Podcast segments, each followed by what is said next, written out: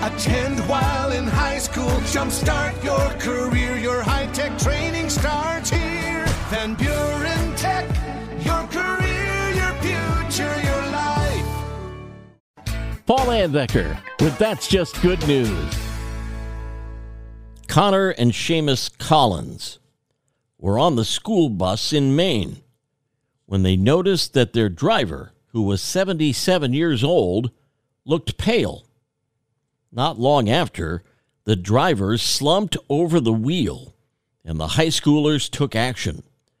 The boys were able to stop the bus before it crashed by running it off the road. Sadly, the driver didn't make it.